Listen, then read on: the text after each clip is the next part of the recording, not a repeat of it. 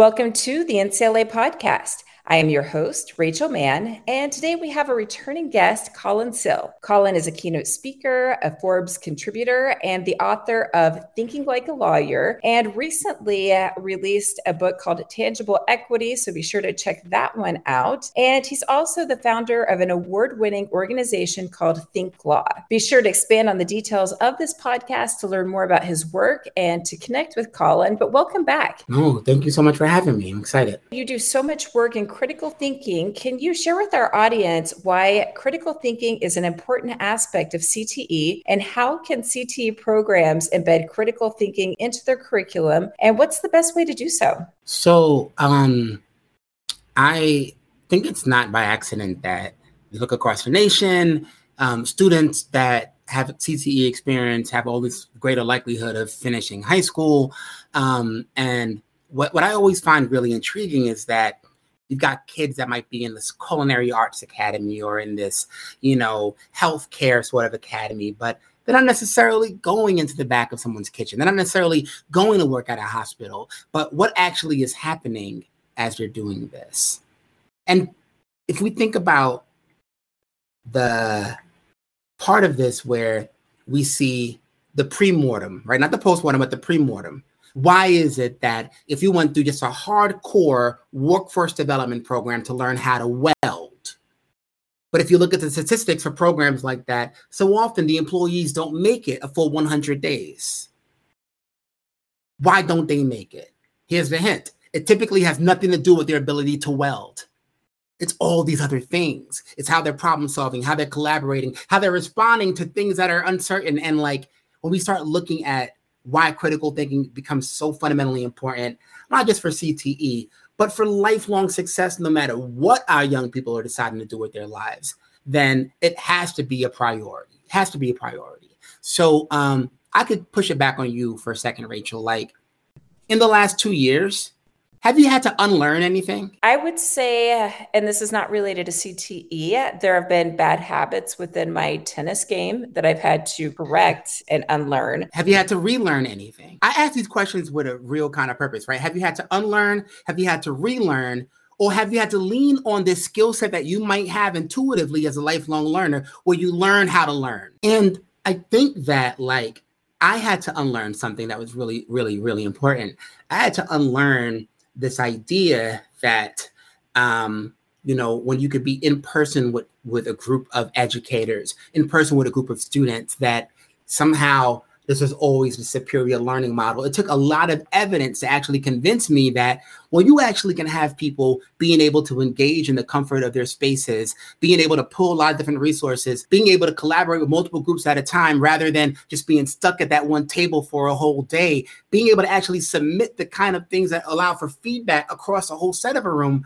I'm at the point where I unlearned a lot of my assumptions that understated all those different things. So the reason I'm bringing this up is that if we're looking at our role in the CTE field, if I think about my job as an educator in a CTE discipline, I'm realizing that it's so much bigger than the discipline itself. It's so much bigger than this. And if I could start thinking about all the different ways that we can really think through what our kids need to be able to handle in life. And in my second book, Tangible Equity, I talk a lot about finding the funk, because, let's say we look at this problem in plumbing, okay? We're looking at a plumbing situation. And the same way it could be looking at an algebra situation, right? Where it's like, okay, there's these two different ways that this pipe can be set up, okay? But in this particular instance, this pipe is set up incorrectly. That's scenario A. In scenario B, the pipe is also set up incorrectly. Which wrong is more right? It's like having two different equations that are both incorrect, but which wrong is more right? It's having three paragraphs where one paragraph has not that great grammar, one paragraph has not that great organization. The third one is technically perfect, but didn't actually answer the question. Which one should get a higher score on your writing rubric? So when I think about your opportunity to really make critical thinking tangible, I think about how we can introduce mistakes on purpose, with a purpose, so that people that are students and learning these things can go from the what and the how to the why and the what if. Now, speaking of CTE, what role did CTE play in your education? And with that, as an entrepreneur and as a small business owner, what advice would you give to students and teachers about the value of CTE as part of a broader education? So it's such an interesting question, because at the time that I was in high school,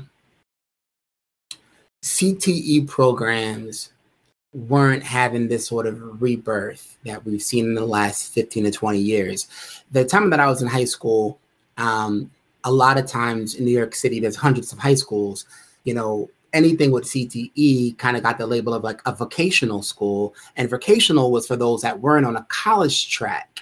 And the shift started to happen when you see some of the most, you know, high achieving learners being super psyched and super thrilled about going and being a part of these CTE programs, where some of them are earning all kinds of certifications, associate degrees, and whether they choose to do that field or not. For me, I went to the Bronx High School of Science, which is a specialized high school in New York City that you have to test in to get to. And I thought it was interesting that as a part of their baseline expectation for everyone, we had classes like the principles of science and engineering.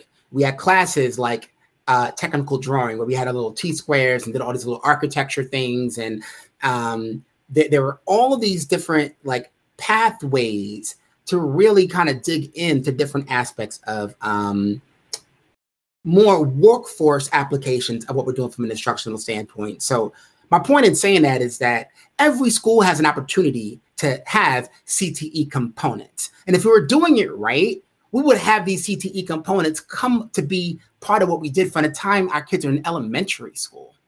In elementary school, we can start thinking about what this looks like. And it goes beyond just having job chats, right? But like realizing the power that comes from actually having to have real interactions with the world. So for instance, Rachel, you talked earlier about people coming up with their own recipes for cookies or whatever, right? I think often about like restaurants that have menus. Why is the menu set up the way it's set up? What kinds of things do they put in the plate from a data analysis standpoint to figure out what's going to stay on the menu, what's not going to be on the menu anymore? Because nothing really hurts my feelings more than having a specific craving for a specific item at a restaurant, going there and realizing they stopped selling that thing, right? But there's a logic part of that. There's a reasoning part of that that might involve math and probability and statistics and, you know, actual empathy, actually understanding what it is that people want, understanding like what their needs are, what needs might change over time. So my point in kind of thinking about like the case for CTE is very similar to the case for critical thinking generally. Generally, like we're not in a space where just knowing stuff is going to be enough to be able to manage a lot of the agile, flexible, rapidly changing things that like our kids are going to have to face, not in their future, but right now. So the sooner we can introduce some of these constructs where uncertainty becomes the norm, where learning how to learn becomes the norm, where like I'm able to really shatter this super outrageous dichotomy between what we created in traditional public education, between book smart and street smart. Because it just baffles me that we can actually have something that systemically values what we call book smart, where we say, okay, you can check all the boxes, do all the compliance things, and like really function in a way that's going to lead to academic success in the traditional classroom space. And yet you got a lot of tools and skills here you can't apply to this real world challenge in front of you. Meanwhile, we take kids who we pejoratively sometimes call street smart, who in actuality are really good at thinking on their toes, really good at optimizing constraints, really good at like managing that funk of uncertainty. And we tell them, yeah, you can't take those skills and make them actionable and valuable in academic space. It's such a missed opportunity. And when we start thinking about CTE and critical thinking, we have an opportunity to blend these two worlds together in a way that creates whole children who are ready to take on this whole world. That's so true, Colin. And that brings me to my next question. And this is a big one and a very important one. There was a time when CTE was viewed as being as a program for one kind of student. It was, you know, we know that it was referred to as vocational ed in the past. And there was this whole mindset that still sometimes exists that there's that one kind of student for CTE and then another type of student that is college bound. And CTE has evolved over the years within the career and technical education realm. We believe that CTE is for every student, and it's an integral part of preparing students for their post-secondary journey. However, we know that those stereotypes around CTE still exist. So how do we address that kind of thinking? And with that, equity is and has been an issue in society and in education. And it's important that as CTE leaders and educators, that we're part of the solution and not the problem. What role do you believe that CTE plays in this? And what work do we need to do to ensure that we are part of the answer and that we're also addressing this antiquated thinking? So let's just call it the way it is, right? As it stands right now, we know that we don't have like a level playing field in our education system. Right? Like we know this. One of the things I talk about in my Tangible Equity book is the analogy, the thing that comes up a lot where people sometimes say, hey, you know what? I am opposed to all this equity work and all these conversations about equity and justice or whatever, because I could turn on my TV and look at the NBA, the National Basketball Association, and see that like the vast majorities of players are Black. So if like race doesn't stop them from being in one of the most competitive leagues on earth, then race isn't something that's going to stop them from being able to get to the next level when it comes to academic success and all that stuff. And I'm like, all right, cool, sure, yep, all good. Except can we actually talk about a very clear difference? The clear difference is whether you're in Arizona or Kentucky or Florida or California, like the basketball rim has the same diameter and circumference. Balls are inflated to the same level of pressure. A free throw line is the same distance away from the basket. A three-point line always counts for a three-pointer when you shoot from that line. And we start looking at all these things and we realize it's standardized. It's actually common. It's shared. So if everything is common and shared and standard and on the same level, it could be the case that we could therefore conclude that all else being equal, same levels of talent, effort, luck of not getting injured or whatever have you, should lead to similar kinds of success, if that's the time you put in. But in education, not only do we not have the same playing field that's level, we often aren't even playing the same game. So when I start to think about the opportunities that we have in our public education system to transform things for young people, I say opportunities really matter. Opportunities really matter. And so often, outcomes themselves create opportunities. So when we look at this idea of like, okay, I'm going to have a two-tier education system where these kids over here are going to be prepared for an academic track and whatever they get to, and then these other kids over here, they're going to be prepared to be workers. I say that it's not all that hard to imagine a world where that kind of divide can lead to all kinds of biases being played out based off of what type of student deserves academic opportunities, what kind of student is more appropriate for workforce opportunities. What I say is, why in the world wouldn't we want to have both? Why in the world would we not want to focus on having both? So it's funny, even in professional schools, right? Even in professional schools, like in law school, you know, there's a million lawyer jokes out there, but like one thing that I would hear a lot of time when I was in law school, because I taught during the day, went to law school at night, I would hear, you know, straight A students become judges. B students work for like judges or like law firms that are very prestigious. C students become super wealthy and very successful in their career. So even the idea that in law school, we've got this sort of inverse relationship between academic success and success as a professional makes no sense because we keep on having this arbitrary divide. So I say, like, the opportunity here is to go for an and, to go for a space where, like, when I am 18 years old, I have options. If I wanted to, I can go work for a career that has a pathway of growth over the future, maybe a career that might even be able to pay for my college entirely. And or I can decide to go to a four-year institution with this traditional path, but I'm not going to be one of those people that graduate with my degree, no matter what it is, and feel like I have no function in society because I don't know how to actually do anything. That's kind of like the rub, you know, like, Rachel, I'm not sure if you ever spoke about this, but do you know my undergraduate major? Do you know what I majored in when I was an undergrad? Well, I know you taught math prior to going to law school. Computer science. It was at Syracuse University in computer science. It was so awesome because you know what made it awesome? I coded in languages that nobody has used in the last 30, 40 years. So it was awesome that I couldn't actually do anything for anybody with what I learned.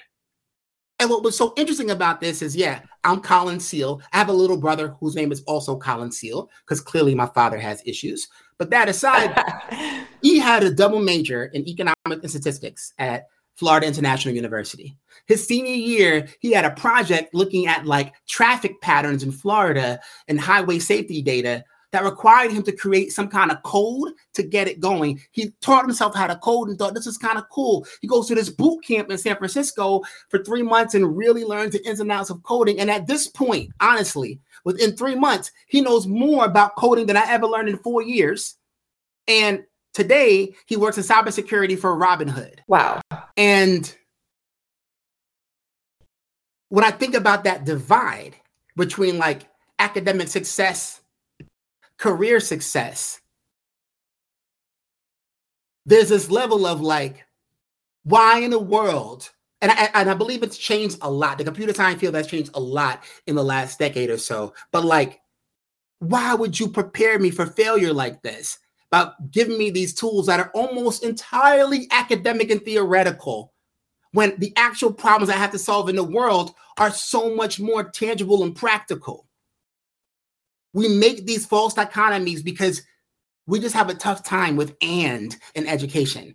And we've got to be able to do and so that our kids can be complete. That is such a great point. And sometimes hear people talk about how we need to stop even saying college and career readiness, because even college is preparing us for career readiness. So we should just be referring to career readiness. But I think that we also do need to have that reminder that there's that post-secondary piece that is critical, that you don't just stop learning when you finish high school, that you don't just stop learning when you finish your post-secondary either. That brings me to the next piece that I want to talk about. And it's so important that we move past seeing content areas as compartmentalized and start blurring the lines between subject matter. How should CTE be balanced with other aspects of a holistic education? And you mentioned holistic earlier, so I want to kind of pull that back in, such as the arts and humanities. And what kinds of connection should educators be looking to make between CTE, even the four core and the arts? So it's so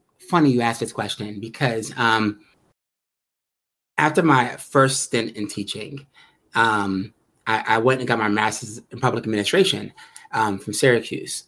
And I remember I had this really strong inkling and still do to like figure out how we can make our like government organizations, our nonprofit organizations work better, work more effectively. And one thing that was kind of wild for our class, the class of 2007, because it was this one-year program, is we actually put on a musical.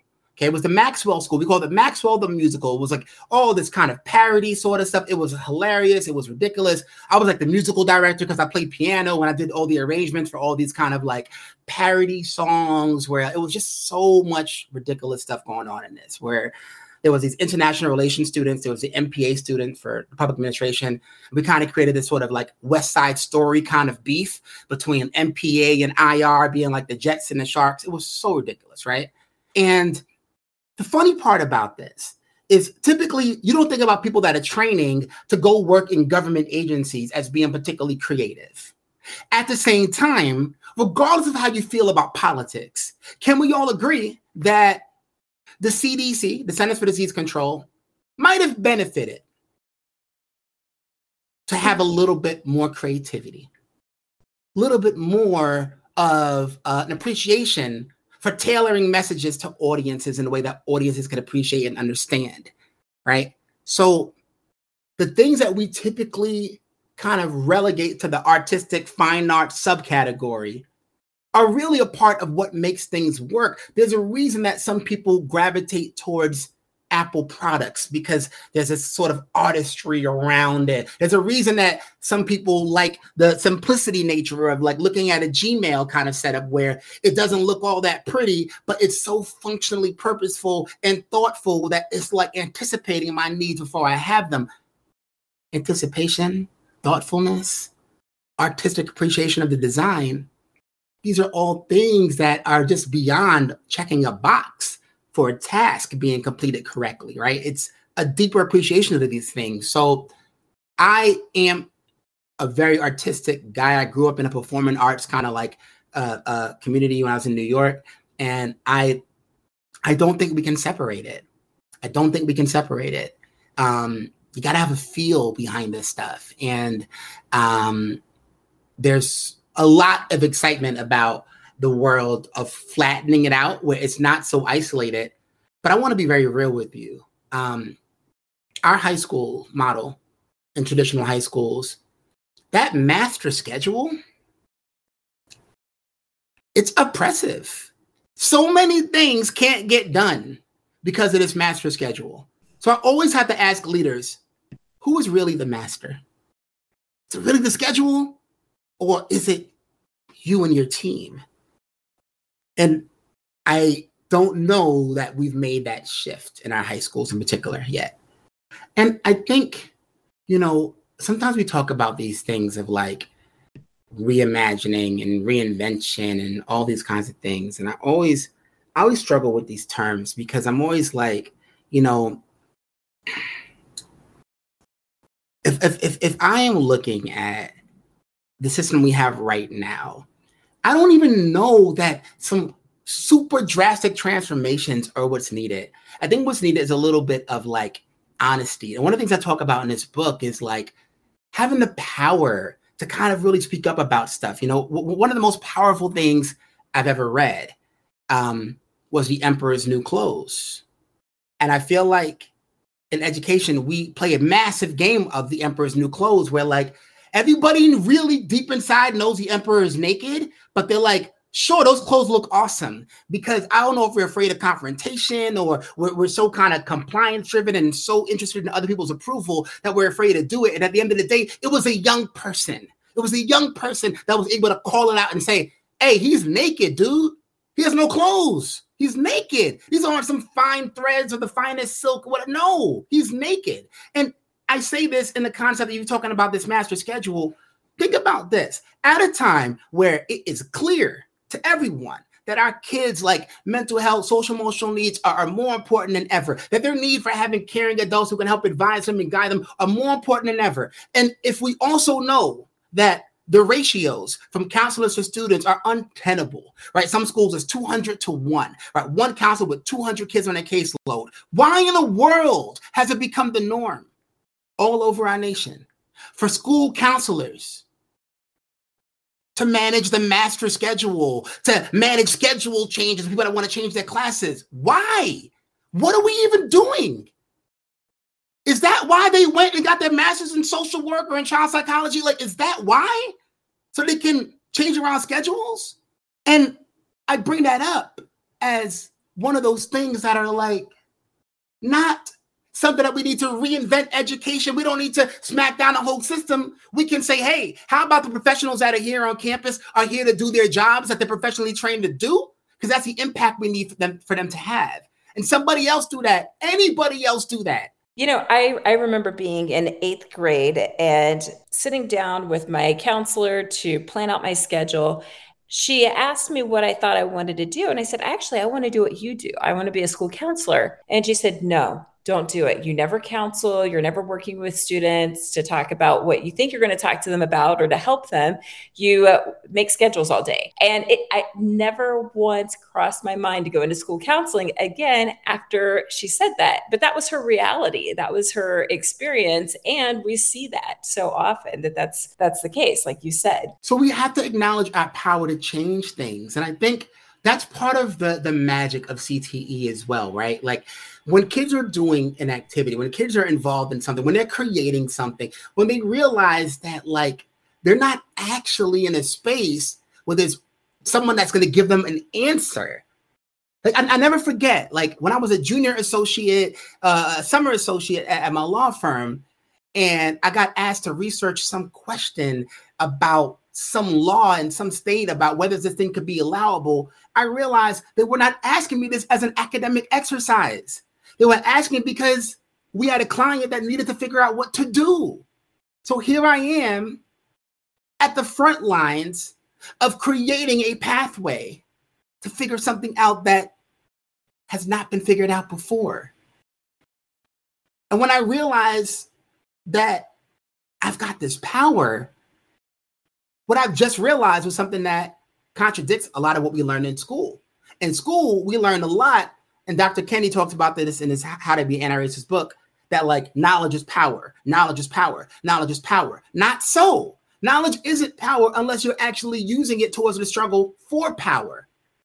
So if I'm actually learning to use what I know on a regular basis to solve problems that literally need solving because no one else is going to solve it, it changes my connection to my ability to change things. And I know that a lot of John Hattie's research about like teacher efficacy really speaks to this idea that the biggest impact on student achievement is teachers feeling like they can make a difference on student achievement. Well, it follows, I haven't done the research, but it just follows that students that feel that level of efficacy about their ability to change the world in front of them might be able to see more results when it comes to making those changes. So that's where I think some exciting kind of alignment happens between a lot of like the social change we need in our world and what CTE can provide for young people. Well, and I'm curious, Colin, what does an ideal education look like for you? And with that, what changes would need to be made in the way we do schooling for that to be possible? So I used to ask this question and think about it all the time, right? My education philosophy. And after having a few different thoughts, I've evolved to this answer before I changed it. My answer used to be for a long time: if we're really doing education right, then we ought to have education designed to unlock the full potential of every child. And when I do a lot of work with gifted and talented learners and kids that are all over the spectrum in terms of where they're at from a learning perspective, they're like, yeah, that's it. Like unlocking potential. Yeah, let's unlock potential. It's all about potential. And I'm like, actually, that's a terrible idea. It's a terrible idea because who do you think you are to assess anybody's potential? I can't even assess my own potential. I can't assess the potential of my own children. It can't be about potential because potential is by definition fixed. This idea of that ball on top of the hill and it's limited in its kinetic energy based off of what potential energy it started out with. But if I think about it differently and I say, hey, you know what? What if it wasn't about potential at all? What if it was about setting the stage for excellence and moving out of the way? What would that look like? What would that look like? And I started thinking about what that meant because, you know, you can't go to an education conference where they're talking about whatever they want to call it, opportunity gap, achievement gap, whatever they want to call it. But I always say, what if we didn't care about achievement gap, opportunity gap at all? And what we wanted to do instead was shatter the achievement ceiling. What if we recognized, Rachel, this was the one that really hit me. And this is kind of like, you know, the way that having children changed my stakeholder analysis as an educator, as someone who cares about education. I realized that, take standardized tests, for instance. People a lot of times talk about wanting to abolish standardized tests. It's become like this hot thing, like abolish standardized tests, all this stuff. And I'm like, all right, here's the thing though. You know, opportunities matter. And for a lot of kids, these outcomes are creating the opportunity. And I'm going to say that like if you believe that education has the power to interrupt intergenerational poverty, you got to also believe that in your classroom, there are future engineers, future lawyers, future whatever. And a lot of times they got to pass tests to get into these careers, even if you want to say college isn't for everyone, which honestly, if you look at the numbers still, it's still the case today that as long as you can responsibly fund college, it literally pays to go to college, even more so for first-gen kids, for kids from minority populations, from for women. Like, it still literally pays to go to college. That said, you got to take a test to be a plumber in a lot of jurisdictions. You got to take a test to be a police officer. So tests still matter. And because we don't have a level playing field, oftentimes, some of us have to work twice as hard to get half as far. And when I think about the reality of my mom and grandmother being immigrants who came here with that lesson of you got to work twice as hard to get half as far. But think about my background as growing up on free and reduced lunch and having all these struggles, a dad incarcerated for selling drugs, all these different things. I got to work twice hard to get half as far. I decided I don't want to teach that to my kids. I don't want to. I don't want to. I want them to be in a space where, because of the work that I've been able to do, because of the work that we've been able to do, they don't need to put forward extraordinary efforts to get ordinary results, because we've leveled this playing field. If we're thinking about that reality, though, of where we're at right now, we've got to think through a different definition of what success means. When I was at my law firm, there was this idea that my mom and whatever, like, oh, he made it. My friends, oh, Colin, you really made it because I got this big, high-paying law firm job. But in reality, I think about what making it means. I was the only Black attorney at the entire law firm's office there in Las Vegas at that time. And I think about the reality that I'm working like 2,400 hours a year. The amount of money that I'm bringing in terms of revenue for the firm is about a quarter or less of what I'm actually making in my compensation. And I'm realizing, like, making it. In fact, I can go back to being in college, because one of the things that was really important was, because college itself was not giving me a lot of these sort of workforce preparation things. I had interviewed for this thing called Inroads. Inroads was a program and is a program that helps to get Black and brown folks into corporate America, right? Fortune 500 companies could be a great pathway to break these economic cycles, all good. And I never forget that in this training, the first training I went to, I had my suit, I was all excited.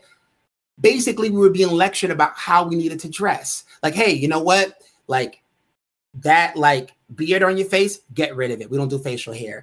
All that stuff you got going on, like cornrows, forget about it. Like dreadlocks, dreadful. And I started thinking to myself, like, it was separated boys and girls. And I'm like, I can only imagine what's happening in that other room. And I'm just thinking to myself, if you say that diversity and inclusion has value, why are you also asking me to come here and leave myself at the door? Why is my success connected to me conforming to your norm? And it got me thinking, what if we didn't teach kids that the end goal was being able to play a game? Oh, you got to play the game, got to play the game, got to play the game. What if the end goal was to teach them what they needed to slay the game? Here's how you play it. Here's how you get access. But here's how you slay it and make it your own altogether. Because the systems that we have right now were designed to create these kinds of inequitable outcomes, which means we probably don't do well telling certain kids to abide by those very same rules of that system. They've got to think differently. They've got to be different about it. And we see so many incredible innovations in our world that come from people who are just a little bit sideways with things, see things a little bit differently, find those different angles. Right? Like, yeah, my whole thing that I do from a curriculum standpoint, where we take these real life legal cases and tie them to critical thinking so that you can use them in school, isn't all that common. When we allow the safety, the psychological safety for kids to use who they are and how they are to create something different. I'm not just navigating a system. I'm learning what I need to be able to dismantle the parts of that system that don't work. There's a need for people that can actually do this kind of concrete work. The way we approach standard school curriculum, or even in chemistry and math and English, I should be learning how to break the things that need to be broken. So much that you just unpacked there. Now, where do leadership development and talent development fit into this CTE framework? Sure. One of the things we really focus on is our kids can't just be problem solvers. A lot of what we get conditioned to do in school is I ask you a question, I pose you a problem, you solve it. Your job is to solve problems. They've got to be problem finders. Be problem finders. So one thing I'm really excited about is with all the conversation going on around like CRT and critical race theory, all kinds of stuff, we figured, you know what? How about this? How about recognizing that no matter where people kind of fell in this kind of continuum, everyone could agree to this. We need to be in the business of RCT, raising critical thinkers, because I don't think anybody would be concerned about any of this stuff if they knew that there was no fear of any kind of indoctrination, because our students didn't have the possibility of being informed about what to think because they were so skilled in how to think. And in that question about leadership development, talent development, CTE, I want to pose a question to you, a statement. And RCT is something we have for parents. We actually sell that directly to families. And what's exciting about RCT is like, there's things that families can do when they're in the car, when they're with their kids at dinner, when they're like waiting in line at something. It's like so many different activities we can have. So one of them we have is this game called Informed Opinion, where for younger kids, we just use little prompts. For older kids, we use headlines. But let's say this is the prompt, okay? Colin's car won't start. Colin's car won't start. What questions can we start to go back and forth on right now, Rachel? Like only questions only. Colin's car won't start. Oh, when's the last time that it did start? When's the last time that it did start? Is Colin even using the right key? Does Colin have any gas in the car? Gas prices are pretty high. Maybe he's being cheap and tried to put $5 on it and didn't really work. Like, I can have all these questions. And after a little while of doing this, right, the types of questions that start to be created go so much deeper. They become so creative. They get all the different angles considered. And what are we doing here? We're teaching nuance. We're teaching this appreciation that oftentimes there is complexity in the simple. And if we can get these habits generated as leaders, as talent scouts, to realize that the simplest of things can have a massive impact. You know, I forgot what TED Talk I was watching one time where it was like this hotel close to Disney. That's one of the most like highly occupied hotels, and it doesn't look all that fancy, but there's like a popsicle bell, where if kids are in the pool and they ring a bell, someone comes and brings them a popsicle. Little stuff like this was magical, right? So if we start thinking about what are the opportunities to go beyond checking the box in my hospitality management program, but really understanding that there's a deeper connection here, there's a deeper meaning, because we've taken the time to have our learners appreciate the complexity in the simple. This is how we start to transform mindsets, because mindsets are so stubborn because so often we don't have the skill set to accompany the mindset we're trying to get to. So what we try to do with RCT, with Raising Critical Thinkers, and a lot of our other approaches is to give you the skills needed to make that mindset shift that is so necessary. You mentioned earlier that you do a lot of work in gifted education. Earlier, you mentioned your work in gifted education. With doing that work and having the big focus on finding gifted students from traditionally overlooked populations, can you first give our audience your definition of gifted and then talk a little bit about how gifted education and CTE might complement each other? Sure, that's a great question. So let me start by saying that like, I want to just take a myth out of the thinking here, okay? All kids have gifts. All kids have talents.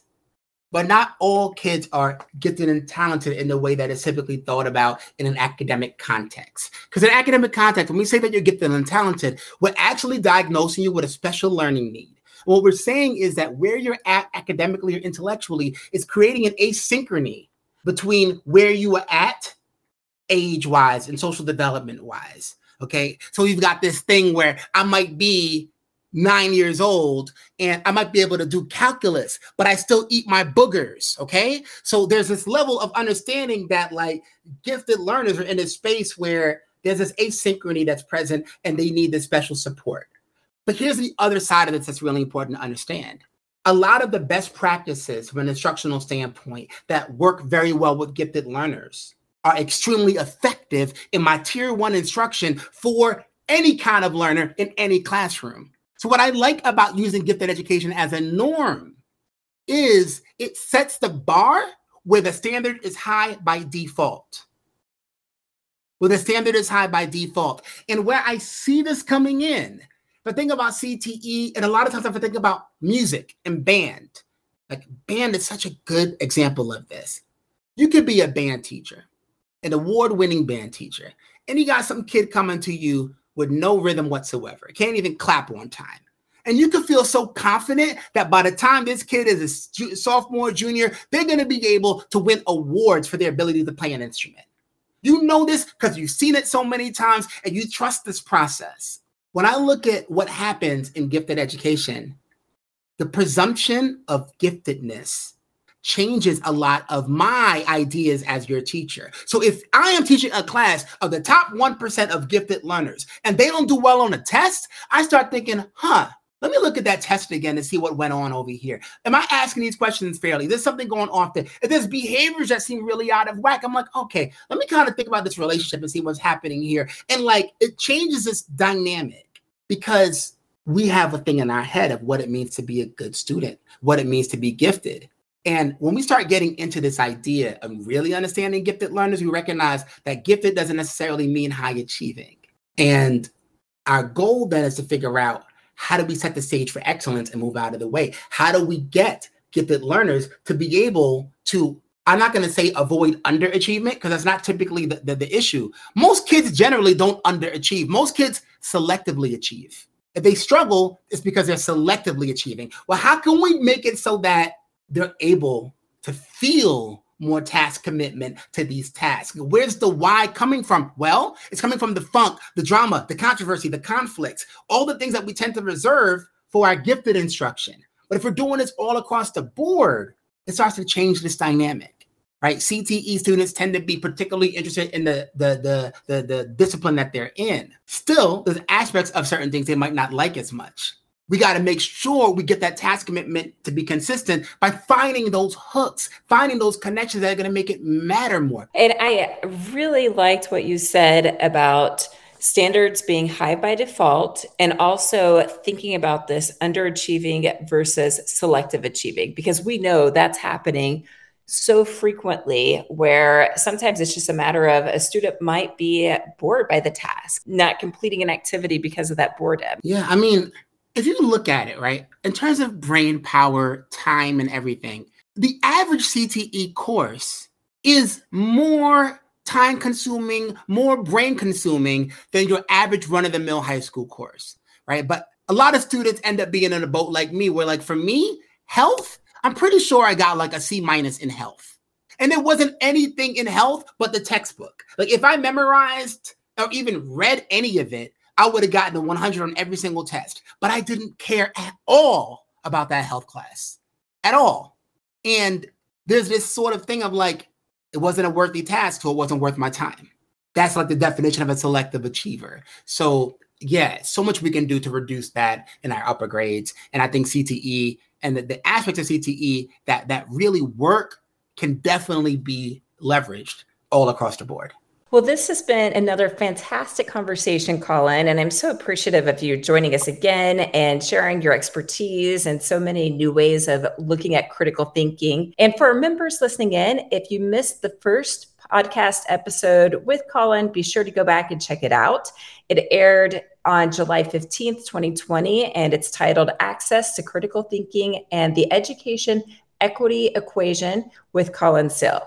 Also, be sure to expand on the details of this podcast in order to read more about his work and find links to connect with him. And we're always looking for new guests and new topics to address. So email me at info@ncla-cte.org if you would like to join me on a future episode. Thank you for being a member of NCLA and for tuning in. It's because of your membership that we can provide great content like this. So be sure to hit the subscribe button. And thanks so much, Colin. I've really enjoyed this conversation today. Thank you so much.